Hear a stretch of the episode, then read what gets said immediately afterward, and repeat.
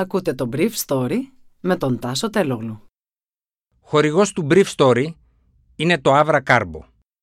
Avra Carbo, το ανθρακούχο φυσικό μεταλλικό νερό για να απογειώσεις κάθε στιγμή. Καλημέρα. Σήμερα είναι τρίτη, δύο Νοεμβρίου δύο χιλιάδες είκοσι ένα και θα ήθελα να μοιραστώ μαζί σας αυτά τα θέματα που μου έκανε εντύπωση.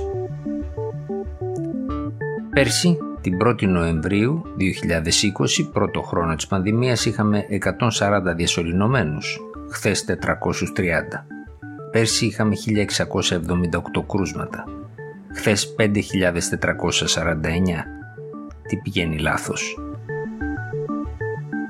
Πράσινο ξέπλυμα, greenwashing ή πραγματική προσπάθεια να σωθεί ο πλανήτης, η Γλασκόβη αρχίζει με τις λιγότερες χώρες να δεσμεύονται για το δύο χιλιάδες τριάντα. Οι περισσότεροι μεταθέτουν την αντιμετώπιση του προβλήματος στα μισά του αιώνα, ο Ινδός Μόντι το δύο χιλιάδες εβδομήντα. Οι περισσότεροι από αυτούς τους ομιλητές θα είναι τότε μεγάλης ηλικίας οι νεκροί. Κοιτάζω τα περσινά νούμερα και δεν πιστεύω στα μάτια μου. Δύο μήνες πριν από το εμβόλιο, την πρώτη Νοεμβρίου του δύο χιλιάδες είκοσι, είχαμε σύμφωνα με την έκθεση του ΕΟΔΗ εκατόν σαράντα διασωληνωμένους σε σύνολο χίλια εξακόσια εβδομήντα οκτώ κρουσμάτων. Χθες, ένα χρόνο αργότερα, με εμβόλιο, είχαμε τετρακόσιους τριάντα διασωληνωμένους σε πέντε χιλιάδες τετρακόσια σαράντα εννιά κρούσματα. Το ογδόντα πέντε τοις εκατό από τους διασωληνωμένους είναι ανεμβολίαστοι, έχουν εμβολιαστεί με μία μόνο δόση. Η κυβέρνηση και οι πολίτες αυτής της χώρας που αποφάσισαν να μην εμβολιαστούν βιάστηκαν να κηρύξουν την λήξη της πανδημίας. Σύμφωνα με την ανακοίνωση του ΕΟΔΗ, από τους διασωληνωμένους τριακόσιοι εξήντα τέσσερις ή το ογδόντα τέσσερα κόμμα εξήντα πέντε τοις εκατό είναι ανεμβολίαστοι μερικώς εμβολιασμένοι και εξήντα έξι τοις εκατό το δεκαπέντε κόμμα τριάντα πέντε τοις εκατό είναι πλήρως εμβολιασμένοι. Η Μαγνησία είναι ο νομός με τη μεγαλύτερη επιβάρυνση στη χώρα και εκείνη με τη μεγαλύτερη αιμορραγία γιατρών και νοσηλευτών από τις κόκκινες περιοχές της, όπως έγραψε η Καθημερινή της Κυριακής. Στο Αχιλοπούλιο νοσοκομείο του Βόλου έφυγαν δέκα γιατροί και συνολικά σαράντα εννιά άτομα επειδή αρνήθηκαν να εμβολιαστούν.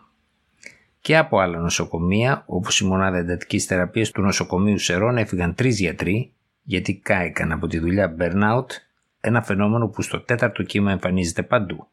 Στην Πάτρα και την Αθήνα, τη Θεσσαλία, τη Θεσσαλονίκη και τα επαρχιακά νοσοκομεία της Μακεδονίας και της Θράκης.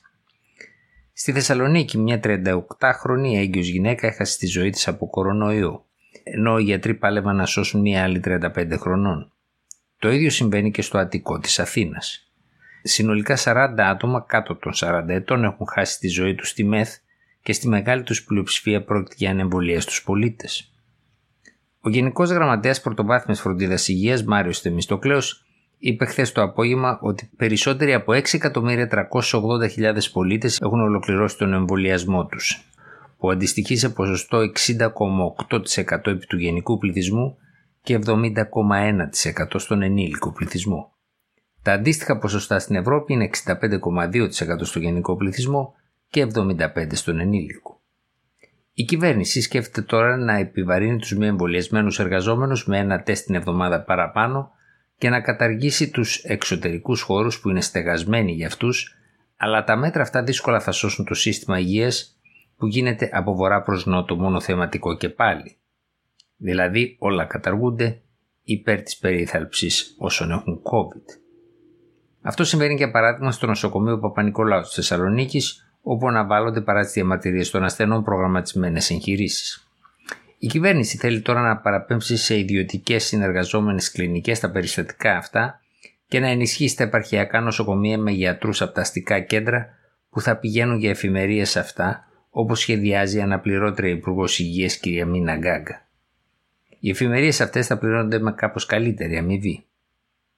Αυτό είναι προτιμότερο από τη διακομιδή από νοσοκομείο της Βορείου Ελλάδος στο Παπανικολάου ασθενούς με COVID, επειδή δεν μπορούσαν στο πρώτο νοσοκομείο να τον διασωληνώσουν καθώς είχε γένεια. Άρχισε χθες στη Γλασκόβη η συνάντηση του Ο Υ Ε για την κλιματική αλλαγή σε μια προσπάθεια να συμφωνήσουν οι χώρες μέλη του οργανισμού σε μέτρα που θα μπορούσαν ακόμα να συγκρατήσουν την αύξηση της θερμοκρασίας του πλανήτη έναντι της προβιομηχανικής εποχής στον ενάμιση βαθμό Κελσίου ή κοντά στον ενάμιση βαθμό κάτω από τους δύο, όπως είπε πριν αναχωρήσει από τη Ρώμη προς τη Γλασκόβη ή ακόμα καγκελάριος της Γερμανίας Άγγελα Μέρκελ. Η κυρία Μέρκελ, που είχε ανοίξει ως υπουργός περιβάλλοντος στη διάσκεψη του Βερολίνου το χίλια εννιακόσια ενενήντα πέντε ως συνέχεια της διάσκεψης στο Ρίο, όπου έγινε προσπάθεια να αναλυφθούν οι πρώτες δεσμεύσεις από τα κράτη-μέλη του Ο Η Ε, έκανε ακριβώς ό,τι και άλλοι Ευρωπαίοι ηγέτες. Εκκλήσεις στο εξωτερικό και προσπάθεια να προστατευτούν οι σημαντικές για την οικονομία της χώρας τις εκπομπές στο εσωτερικό, είτε πρόκειται για την αυτοκινητοβιομηχανία, την οποία προστάτευε επί χρόνια μέχρι να ξεσπάσει το σκάνδαλο του Diesel Gates στη Volkswagen, ή τον Λιγνίτη, τον οποίο προστατεύει ακόμα καθώς αφορά τη μεγαλύτερη οργάνωση του κόμματός της εκείνη της Βόρειας Ρινανίας Βεσφαλίας, αλλά και έναν από τους μεγαλύτερους ρηπαντές στην Ευρώπη, την εταιρεία Αρ Ντάμπλιου Ι που έχει αναλάβει να μετατρέψει μεταξύ των άλλων τα λιγνητικά πεδία της Πτολεμαΐδας σε φωτοβολταϊκό πάρκο.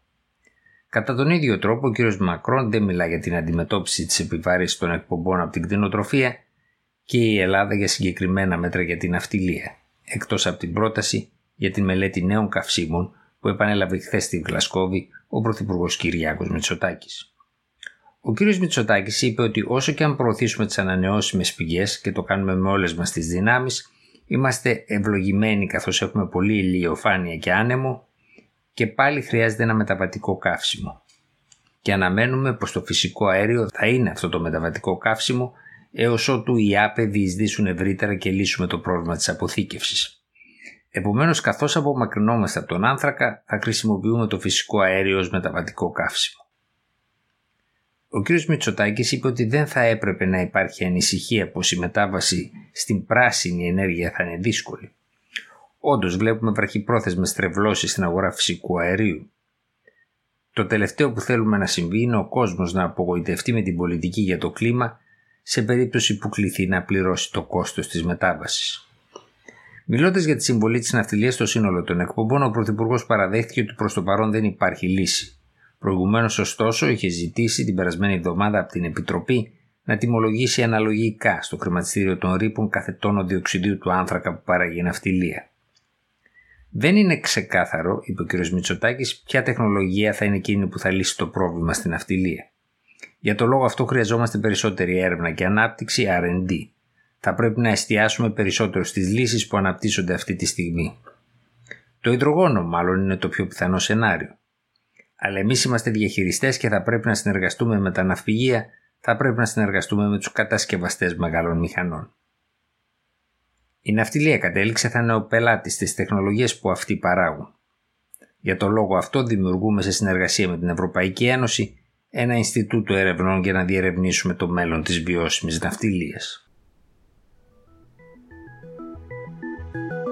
Ήταν το Brief Story για σήμερα Τρίτη, δύο Νοεμβρίου δύο χιλιάδες είκοσι ένα.